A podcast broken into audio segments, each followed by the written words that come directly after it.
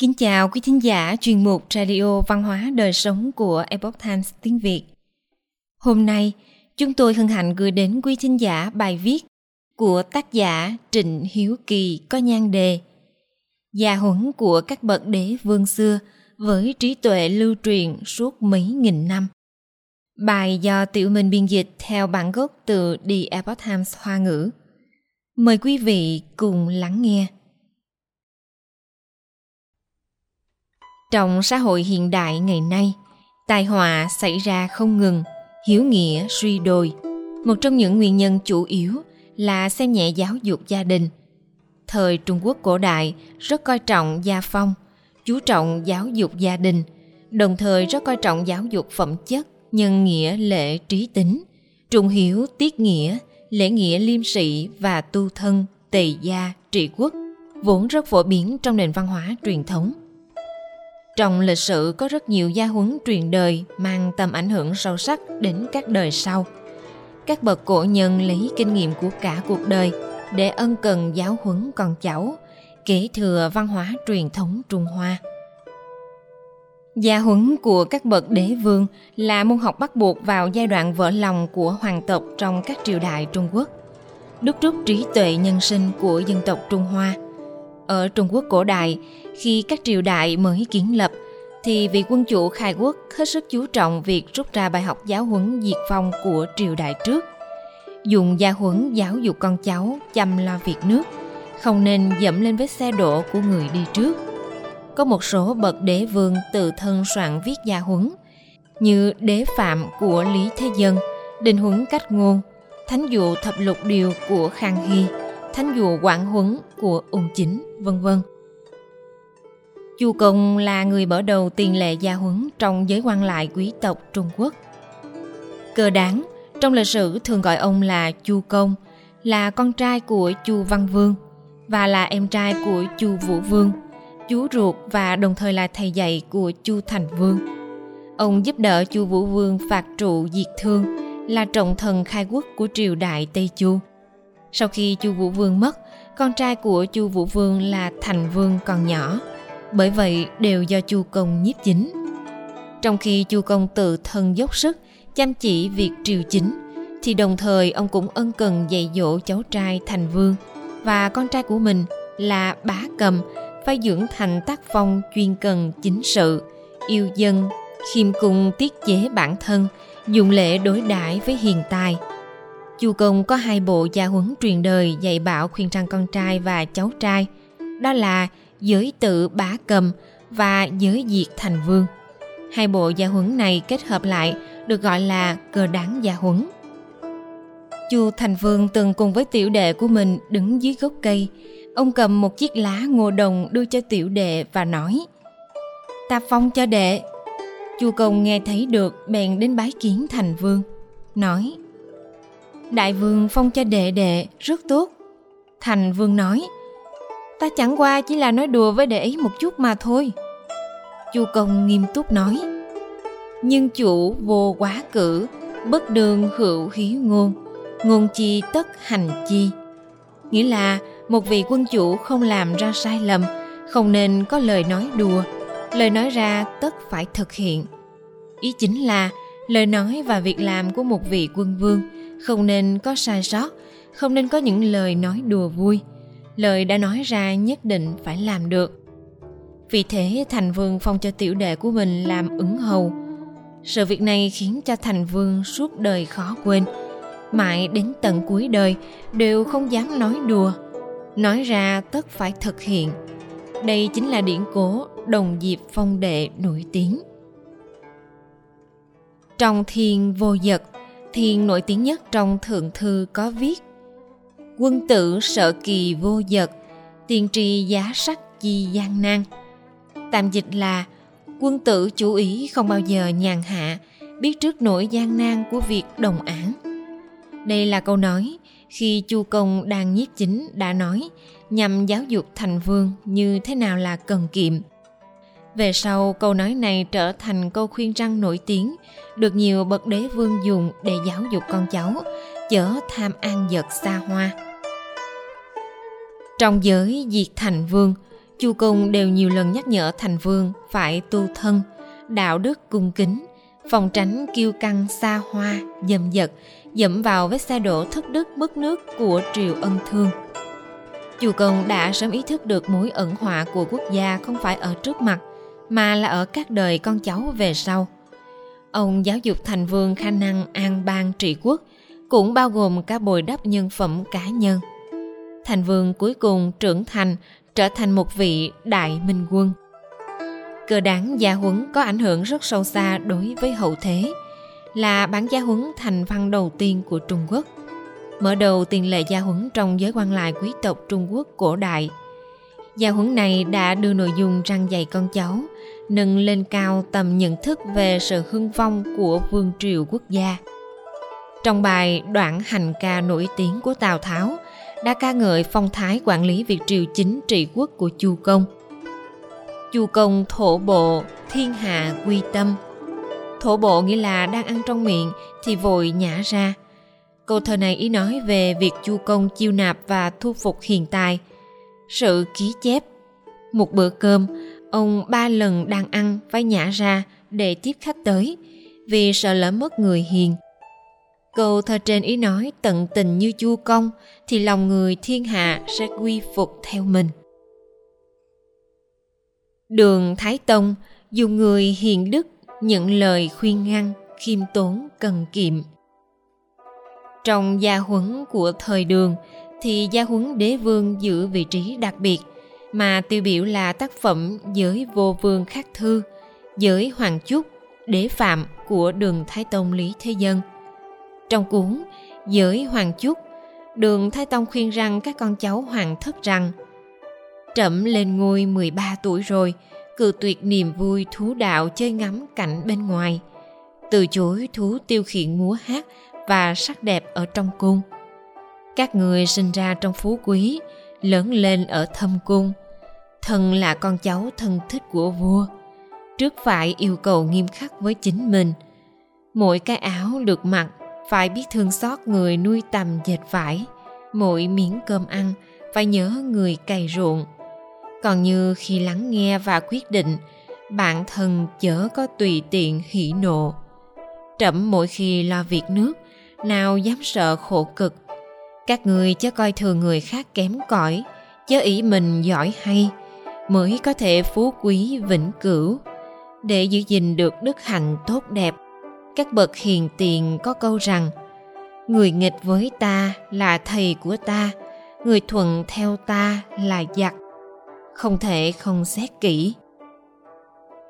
Trong cuốn gia huấn này, đường thái tông đã lấy bản thân mình cần cù lo liệu chính sự làm ví dụ khuyên rằng con cháu hoàng thất khắc chế bản thân, mặc một bộ áo quần, ăn một miếng cơm đều không được quên nỗi vất vả của người nuôi tầm dệt tơ và người cày cấy. Phải khiêm tốn, cố gắng lắng nghe ý kiến bất đồng, xem người có can đảm đưa ra ý kiến với mình là thầy, kẻ hùa với mình là giặc.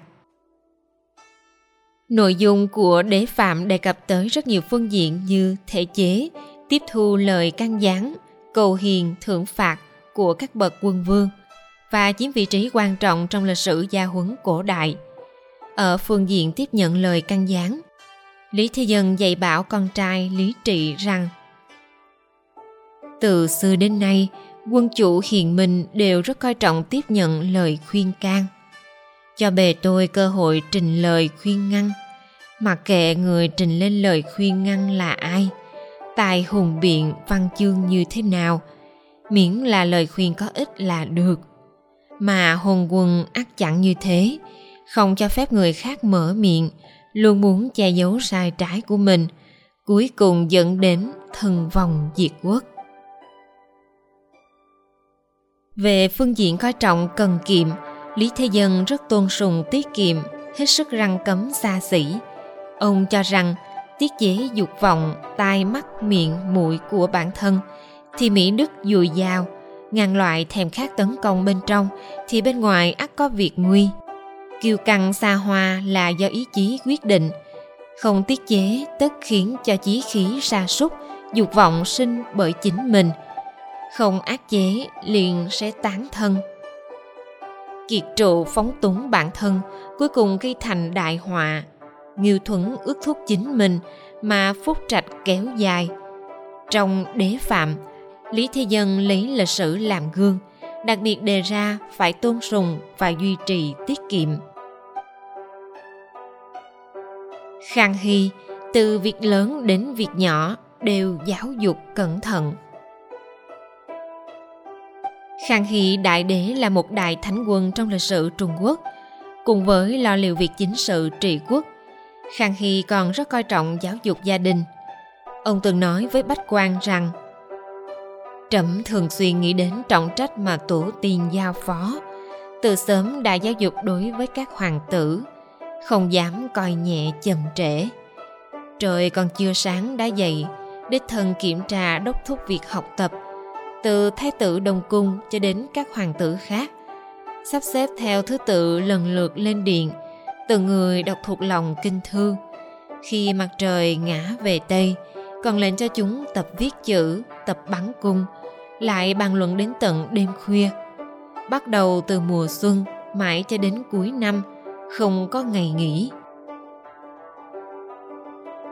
Lúc bấy giờ, nhà truyền giáo của pháp quốc, joachim bouvet, đã tự mắt thấy tai nghe các phương pháp giáo dục con của khang hy cho nên đã báo cáo với hoàng đế louis XIV rằng, hoàng thượng trung quốc đặc biệt chú ý giáo dục đạo đức đối với các hoàng tử, nỗ lực tiến hành các loại huấn luyện tương xứng với thân phận của họ, dùng các môn như kinh sử, thơ văn, thư họa, âm nhạc, hình học, thiên văn, cưỡi ngựa bắn tên, bơi lội, vũ khí để dạy họ.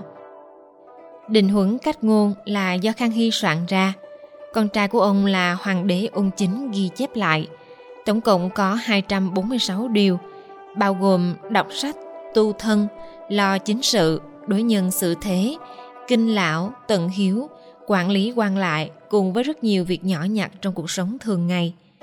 Bởi vì ông muốn dạy các con của mình, cho nên định hướng cách ngôn rất cụ thể, sinh động mà chân thực, không hề giả tạo.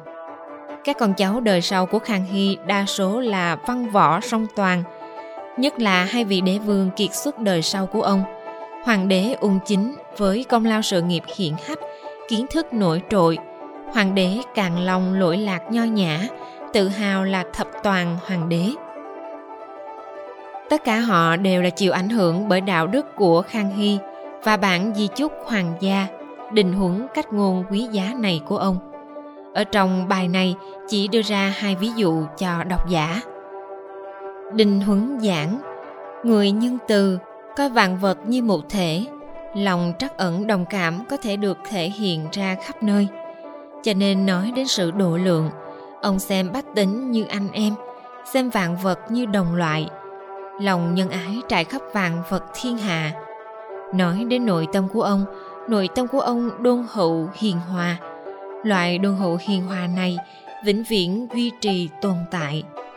Phàm là sự việc có lợi cho người khác, người nhân từ sẽ đi làm. Phàm là sự việc bất lợi đối với người khác, người nhân từ sẽ không làm. Đình huấn giảng. Các bậc thánh xưa, lời của họ nói ra chính là kinh. Những việc mà họ làm chính là sử. Cho nên chỉ cần mở kinh sử thì sẽ có ích đối với tu thân những gì các ngươi ngày nay đọc và giáo dục con em. Chỉ cần lấy kinh sử làm chủ. Còn việc ngâm thơ viết phú tuy nó là việc của văn nhân, nhưng trong quá trình các ngươi học thuộc kinh sử, tự nhiên cũng có thể từ từ học được. Trong lúc trẻ nhỏ tiếp nhận giáo dục, tuyệt đối không thể để cho chúng đọc loại tiểu thuyết nông cạn. Gia huấn đế vương với vấn đề tề gia trị quốc những gia huấn được lưu truyền cho đến nay đều là gia huấn của danh nhân, trở thành tác phẩm vĩ đại qua nhiều thế hệ. Nội dung cốt lõi của gia huấn là xoay quanh việc trị gia, giáo dục con cái, tu thân làm người. Đối với các đời con cháu của hoàng gia, chỉ có hiểu được đạo lý tu thân làm người mới có thể cai trị được thiên hạ. Bắt đầu từ những chi tiết nhỏ để làm một đế vương tốt lưu bị đã để lại cho con cháu hoàng thất lời dạy bảo ân cần. Chớ thấy việc ác nhỏ mà làm, chớ thấy việc thiện nhỏ mà không làm. Chỉ có hiền đức mới có thể thu phục người khác. Ông khuyến khích con trai phải tu đức dựng nghiệp, có được thành tựu. Tào tháo tuy chưa xưng đế, nhưng trong gia huấn của ông cũng toát ra phong phạm đế vương. Ông yêu cầu nghiêm khắc đối với con trai của mình coi trọng rèn luyện thực tiễn, dạy con các sử dụng người hiền tài. Gia huấn của ông gồm có chư nhi lệnh, nội giới lệnh, di lệnh. Sau khi hoàng đế ung chính kế vị, đặc biệt tiến hành diễn dịch chú thích, chỉnh lý và quy nạp các nội dung có liên quan đến tề gia trị quốc trong thánh dụ thập lục điều do đại đế khang hy chế định, đồng thời trình bày và phân tích tường tầng nội dung quan trọng trong đó biên soạn thành thánh dụ quảng huấn, phong phú vạn từ hoàng đế ung chính không chỉ tự thân tuân thủ nghiêm ngặt tôn chỉ thánh dụ quảng huấn, tự thân nỗ lực thực hiện, mà còn yêu cầu con cháu hoàng tộc dẫn đầu chấp hành, đồng thời tuyên truyền rộng rãi trong giới quan viên. Sĩ thứ lê dân thực hiện phong tục thuần hậu, gia thất hòa bình từ triều chu đến triều thanh, chỉ riêng gia huấn của đế vương đã có hơn 10 loại. Mỗi một vị đế vương đặt định bước chân vững chắc trong lịch sử trung quốc, đều dùng gia huấn lưu lại cho con cháu đời sau tư tưởng giáo dục vô cùng trân quý. Chính những gia huấn tỏa sáng trí tuệ rực rỡ này đã bồi dưỡng ra từng đời đế vương và các bậc lương đống hiền tài của quốc gia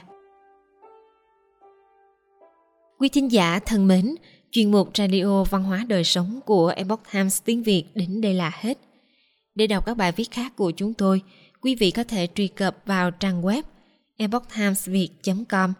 Cảm ơn quý vị đã lắng nghe, quan tâm và đăng ký kênh. Xin chào tạm biệt và hẹn gặp lại quý vị trong chương trình lần sau.